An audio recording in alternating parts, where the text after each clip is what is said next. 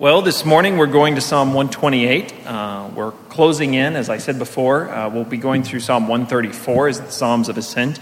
Probably at that point, uh, we'll be at a place where we can jump back into uh, the book of Romans. So, believe it or not, a long, long time ago, that's where we left off about Romans chapter 6. So, we were just getting to the really good stuff. So, we'll, uh, we'll be coming back to Romans probably once we finish up Psalm 134. So, we've got about six weeks left in this Psalms of Ascent series. Uh, Psalm 128 is one of the, the shorter and simpler Psalms in this series of Psalms we've been looking at. But the more I read the Psalm this week, the more I realized how deceptively simple this Psalm actually is. That's often the case with these uh, Hebrew poems that at first glance are most simple. There's usually much more in them than that first read. It's one of the shortest of the Psalms in this series, uh, and it's probably in some ways one of the least dramatic. Some of the Psalms we've looked at have talked about the great perils and risks and dangers. This Psalm is not that kind of Psalm. It's a Psalm that describes the basic enjoyments of food, of family, and of good health. Uh, nothing that miraculous, nothing that rare. Uh, for many of us, we find days with those three present. But this psalm describes them as a blessing Blessed are those who fear the Lord. And then it goes on to describe these images. So I want to look at it this morning. Psalm 128, we're going to read right through verse 1. Blessed is everyone who fears the Lord, who walks in his ways. You shall eat the fruit of the labor of your hands. You shall be blessed, and it shall be well with you. Your wife will be like a fruitful vine within your house. Your children will be like olive shoots around your table. Behold, thus shall the man be blessed who fears the Lord. The Lord bless you from Zion. May you see the prosperity of Jerusalem all the days of your life. May you see your children's children. Peace be upon Israel. Psalm 128. One of the ways you can read this psalm is a kind of if then promise. If you fear the Lord, then you will have prosperity, food, a good family, and a long, good life of health. Time to see your children's children. Um, I think most of us know that's not exactly how the promises of God work in the scriptures. Though there are plenty of promises in places where we're told, if you do this, then you can be sure of that. Most of those are associated with the wisdom books, books like the book of Proverbs. And they do have statements like this Live this way, this will be the results. Do this, this will be the results. If you sow these seeds, this will be the harvest that you will have. Um, generally, we understand that's how these kinds of proverbs work. These are generally the way that the world works. And it's true that if you fear the Lord, what it means is that you will be living within how humanity was created to live. This is the idea of what the wisdom literature means, and it's a really good way of describing what wisdom is in the Bible. Wisdom means that you live into the way God created and ordered the world. And the person who understands how to do that, how to live within the created reality of God, is a person who understands wisdom. Psalm 128 is often considered to be one of the wisdom psalms because it follows this pattern of the wisdom literature like Proverbs. If you fear the Lord, then you shall be blessed. And here are these images of the blessing. Um, a good way to think about that wisdom, the Bible's living in accord with how God created the world, is this idea of knowing how best to do it. Now, that doesn't take having a high IQ. Sometimes when we talk about the word wisdom, we imagine stories like the stories of Solomon, and we think about the idea of the person with wisdom is the person who is really smart and perceptive and knows how to make really tough decisions and judgment calls between two things. Maybe wisdom is associated with solving complex puzzles or riddles, but that's not what the Bible has in mind when it talks about wisdom. The simplest person, with the most basic IQ can often be the person who discerns the wisest path. Because wisdom needs only a fear and a reverence for God and a willingness to live into the order and structure He has created in this world. Believe it or not, that's not as complex or an IQ intensive task as it might seem. Oftentimes, it's simple, the most obvious answer, the wisest thing to do. Generally, living in accord with God's created purposes and plan works better than the alternative of rebelling against it. These being the two paths accepting the world God has created and living into it, or choosing instead our own path, our own way. But is that what this psalm, Psalm 128, is saying? If you live like this, fear the Lord, then you will be blessed and you will have all of these benefits because you feared the Lord.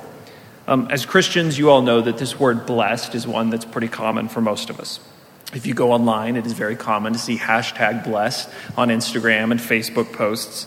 You hear it in Christian conversations. We're just so blessed, blessed to have this, blessed to be a blessing. We also use it as a verb all the time. Let me bless you. No, no, no, you don't have to. No, let me be a blessing. Let me bless you. It's part of our sort of Christian language that we use blessed. What do we mean when we talk about this blessing? It is the first word of this psalm. Blessed is everyone who fears the Lord. You notice this word blessing is so often associated when we use it with things like photos that we take. You go on Instagram and see people's photos of beautiful days. You see their photos of vacations, family portraits, hashtag blessed glowing reviews of their spouse, their family, the meals that they're having, the vacations they're on. We usually call ourselves blessed when we reflect on all of the good things that we have, the things we're thankful for, the lucky benefits that we've accumulated along the way. At first, that seems to be what this psalm is doing, Psalm 128. Isn't that the sort of thing? It's like an Instagram post, right? Look at the food that I have by the hard work of my hands. Look at my family that's growing and the children around the dining room table. Look at this long life and the grandkids that I've accumulated. At first, Psalm 128 seems to be a sort of hashtag blessed kind of psalm. If you fear the Lord, look at this wonderful life that you have in front of you.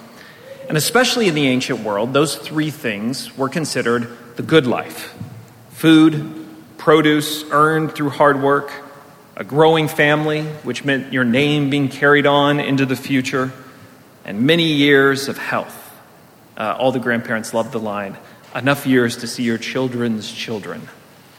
Those were the real luxuries, the good life in the ancient world.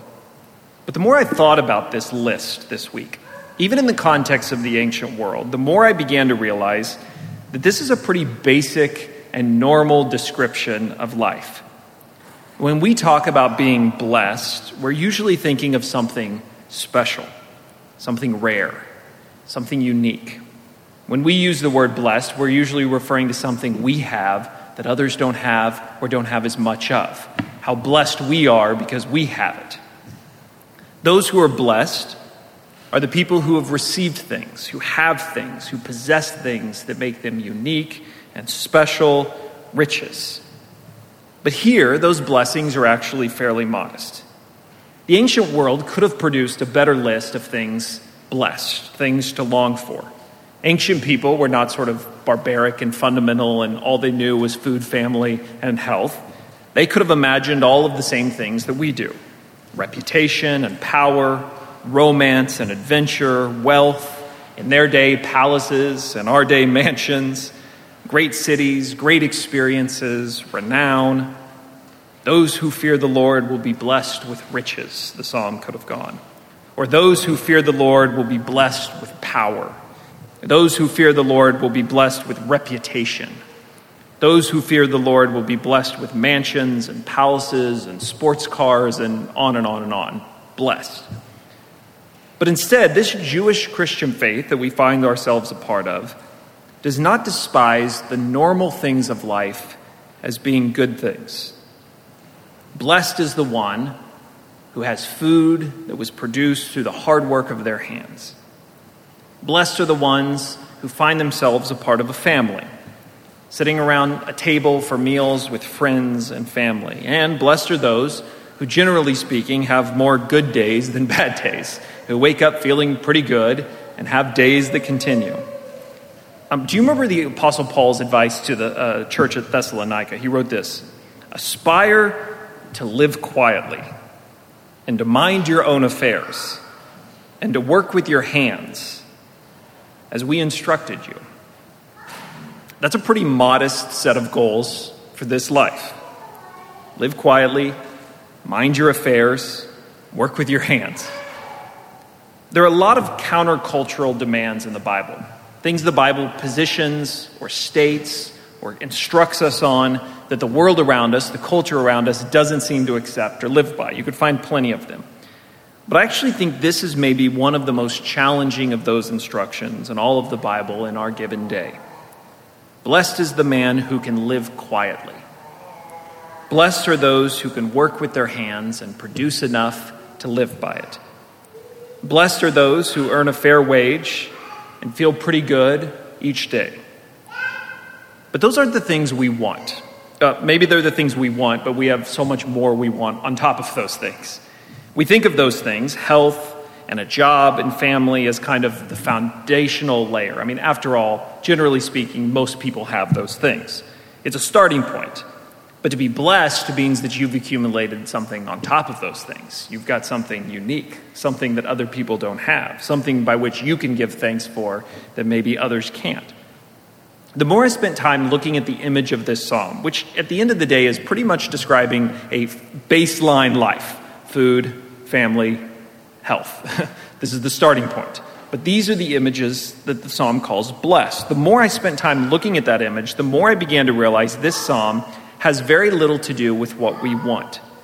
It has very little to do with what we imagine a blessed life would look like, what it means to be a blessed person following God on this journey, this pilgrimage.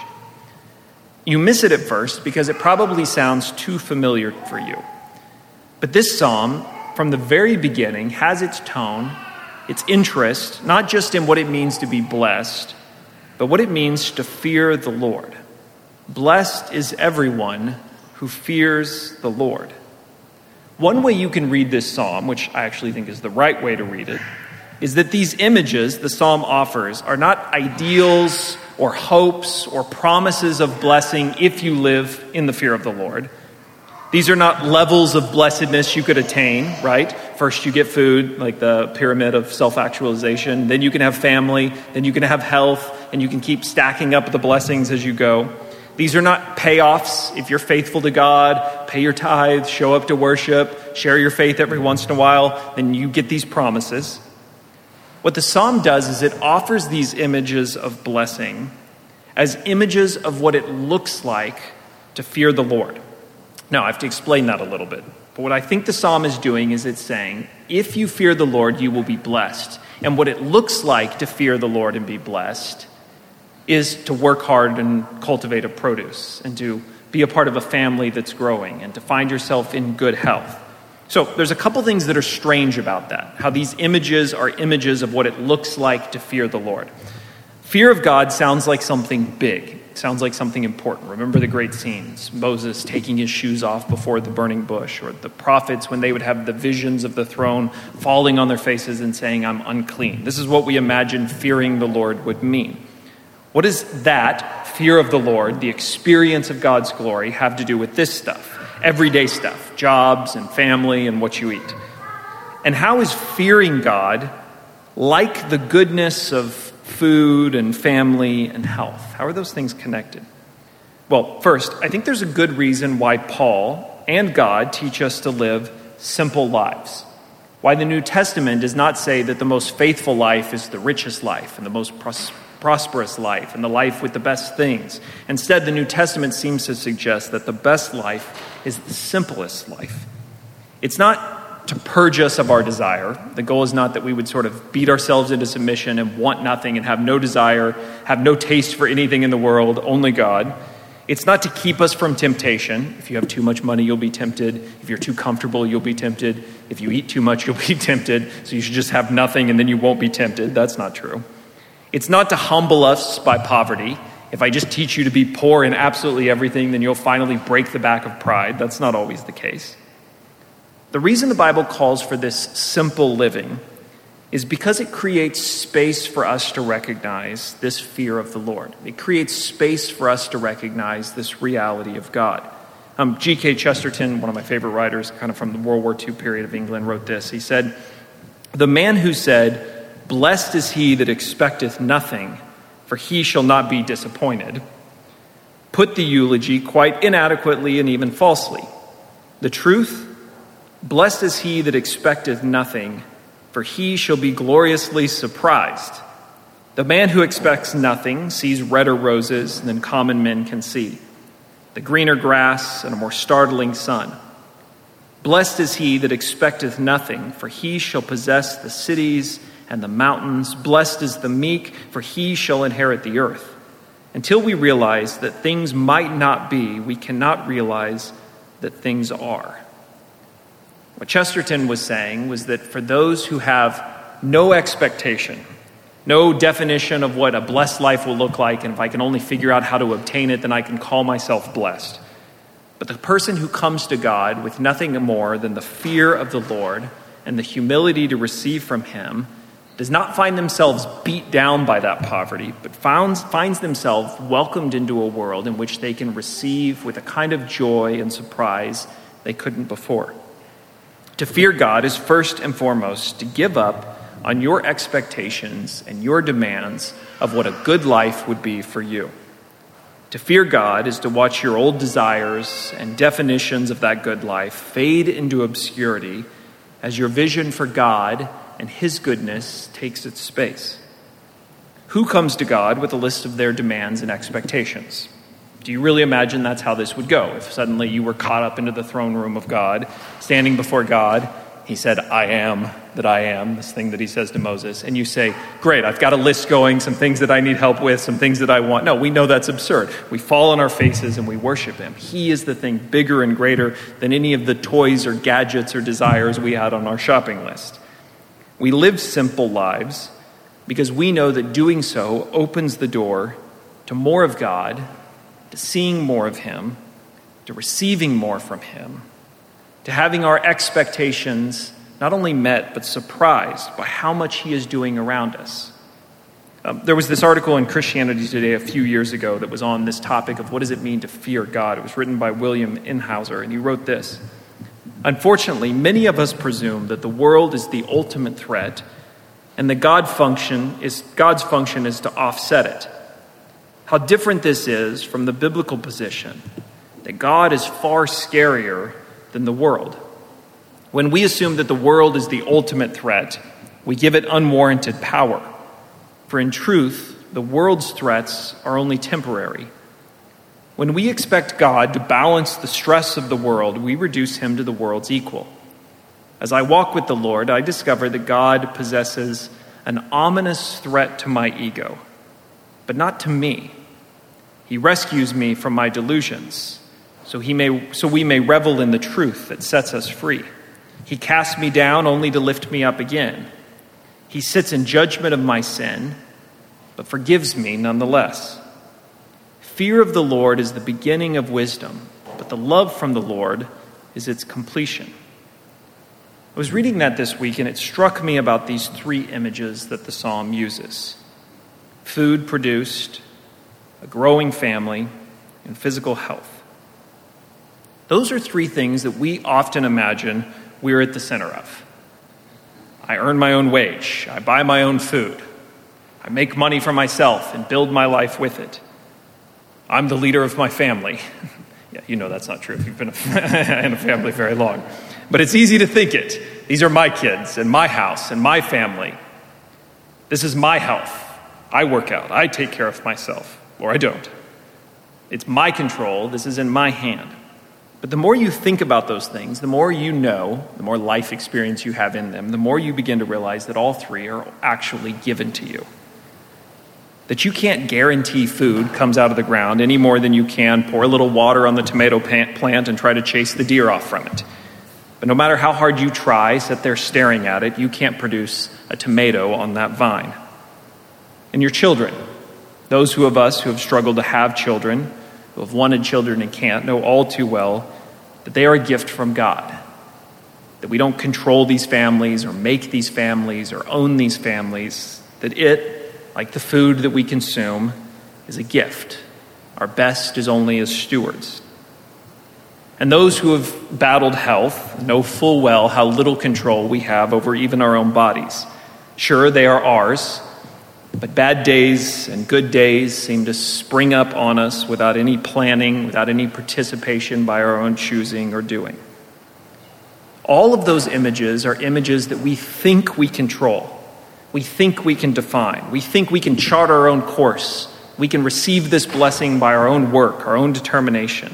But life over and over teaches us that they are all things that we must receive, all things that we are given, all things that we are dependent on. And that is a really difficult thing to accept about life. Just how dependent we are for those basic things that we imagine make life worth living. Psalm 128 begins with the fear of God, which is a comprehensive experience of our dependence on Him. This is how the fear of God is like those things. The psalm gives us the promise that if we fear the Lord, our life will be blessed. That if we turn our attention and our perspective and our energy towards Him, it will be for our good, not for our bad. But it will force us to be dependent. It will force us to abandon our own paths, our own ideas, our own expectations, and receive from Him. To some degree, that's what fear itself means the giving up of our independence, the recognition of our dependence. We fear something because we realize we can't control it. We don't own it, we don't command it. And so, too, when we turn our attention and fear to God, we recognize that He is not here to fulfill our checklist of needs. When we come to Him, we first and foremost acknowledge our dependence. We open our hands and we say to Him, we are here to receive whatever you will give. And we suddenly find ourselves given good things, things which we could have never produced or controlled on our own. Like the man who works hard and suddenly finds the tomato on the vine, or the parents who pray and pray and suddenly find themselves with a child. Or we battle day after day with health and suddenly find ourselves healed, restored, broken bones mended, diseases having gone. We're reminded that we are not in control, but so often we are blessed, given things and our dependence that we couldn't have produced on our own. There's a really strange verse that we're going to get to in Psalm 130 in a few weeks. Um, we'll cover it there too, but I couldn't help myself. There's a line in that psalm that says, Forgiveness comes from you, talking about God. Therefore, you are feared. I don't think I would ever write that sentence. You forgive me, therefore I will fear you. we sort of imagine it would go the other way around. You are my judge, therefore I will fear you. You forgive me, therefore I will not fear you. So, what in the world is the psalm talking about when it says, Forgiveness comes from you, therefore you are feared? God, you give me grace, you pour into my life all of these things, so I will fear you.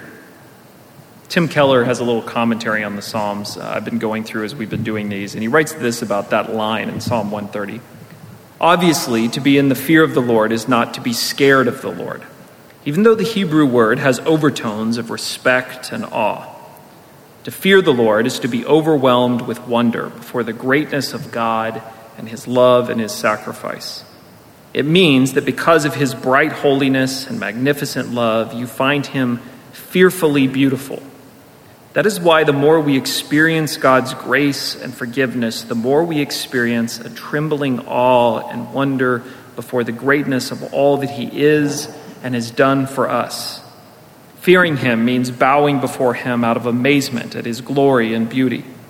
Paul speaks of the love of Christ constraining us. What is it that most motivates and moves you? Is it the desire for success, the pursuit of some achievement, the need to prove yourself to your parents, the need to res- gain respect from your peers?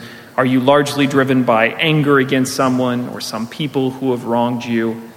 And I might add to his list do you have some image of what a blessed life will be that you're driven towards achieving?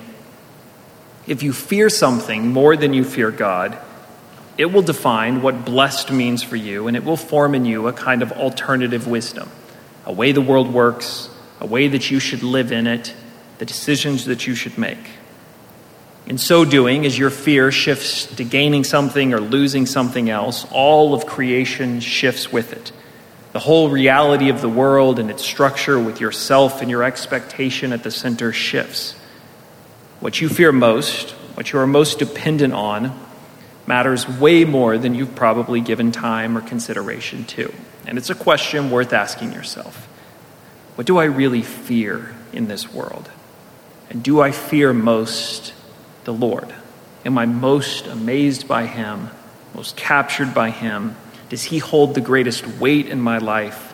And is faithfulness to Him the thing that motivates me most in this world? This is why the Bible explains that the fear of the Lord is the beginning of wisdom. If you want to know how to live well in this world, it begins by learning to give God that proper weight, that proper respect, that proper fear. So I think you see what I sort of hinted at at the beginning. There's a lot more to this psalm than you catch in that first simple reading of it. Oh, look at this. If I fear the Lord, then He's going to give me food and a good family and health all the days of my life. Thank you very much. I'll fear the Lord. When you bless God, start looking for the miracles to start pouring in. The problem is that this psalm is saying so much more than that. It's telling you that to fear the Lord is to begin to receive, to recognize your dependence so you can do this. Maybe it's today at lunch or at dinner. We have this little tradition of blessing our food. Lord, thank you for this food. Bless this food to our bodies. Amen. When you bless your food, look at it. Recognize that it's a miracle. You are 100% dependent on that food you eat and that water you drink, and no matter how hard you try, you can't produce food or water. You can't just make it for yourself. You are life and death, death dependent on it. Yet here it is, given to you this day. Grace. Give us this day our daily bread. When you spend time with friends or with family, or even here, in the midst of a situation where many people are alone, feeling alone, you have people who pray for you when you have needs, who join you in meals when we can. It's a miracle. It's given to you, it's a grace as much as you might like it, if you could close your eyes and just think really hard and pop up a perfect friend with all of the attributes that you would want in a friend and they're there for you, you can't do it. You're stuck with the people that God gives you, but they are given. When you wake up feeling good, when your back doesn't hurt this morning, when you aren't sick, particularly in this time when so many of us wake up healthy where others may not be, recognize your dependence on it and that this day it has been given to you grace. That's what it means to be blessed.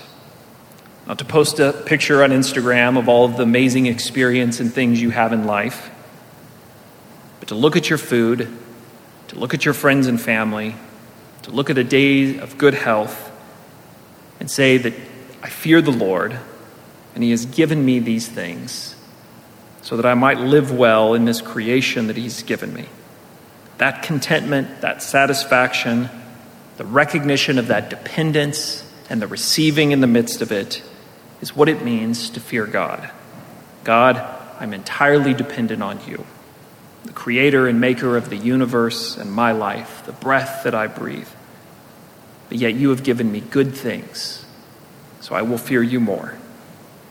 It means an overwhelming sense that this is what really matters most, that this is what is most real in this world that this is what I can give my life to, what I can trade my expectations and definitions for, this God. And that to live simply and to enjoy His grace is far better than to earn all the riches and the renown and the fame in the world. The truth is, the fear of the Lord is something you can lose. It can be there. Maybe it was there at a moment of conversion. But as life goes on and your expectations begin to shift and new goals arise, new possibilities, new things to pursue, there are fears that can begin to push that fear of the Lord out of the way. So, what I want to do this morning as we close in prayer and begin to worship is call you back to it, to that fear of the Lord. God, we are dependent on you. You are the thing that matters most in all of this universe. And this morning I come before you and recognize that even the things I want in this life are not ultimately things I can make or possess, but all I can do is come before you and open my hands and say, I fear you and trust you enough to receive whatever it is you would give me. The simpler your life is, the easier it will be to do that. The more desperate your life is, the more you're running this race to meet your own expectations, the harder it will be to pray that and do that. But we get a chance to do it this morning receive our meal, to receive our friends, to receive this day of health, and to recognize in it as this experience of receiving from God and being dependent on Him and fearing the Lord. because everyone who fears the Lord will be blessed. What a promise. Let's close in prayer this morning and we'll worship. Heavenly Father, we come before you this morning knowing that, especially these days, it is easy to fear other things. Fear losing a job, to fear not having enough money, to be afraid of our own health failing us, to be afraid of losing our reputation. God, there are so many ideals, so many idols that set in front of us which we strive for. God, all of us have these images of our best life. That thing that if we could just possess and have, how blessed we would be. But we realize how those things, those expectations, so often rob us of what it is to fear you. And the blessing that you promise comes through this fear. So this morning, by the conviction of your Holy Spirit, I pray that you would teach us what it is to be dependent. That we would see ourselves in these weak bodies of flesh, the hunger and the thirst, the desperate need that we have, God, that it would define us. As Jesus, you said in your Beatitudes Blessed are those who are poor, and blessed are those who mourn, and blessed are those who hunger and thirst, and blessed are those who are persecuted.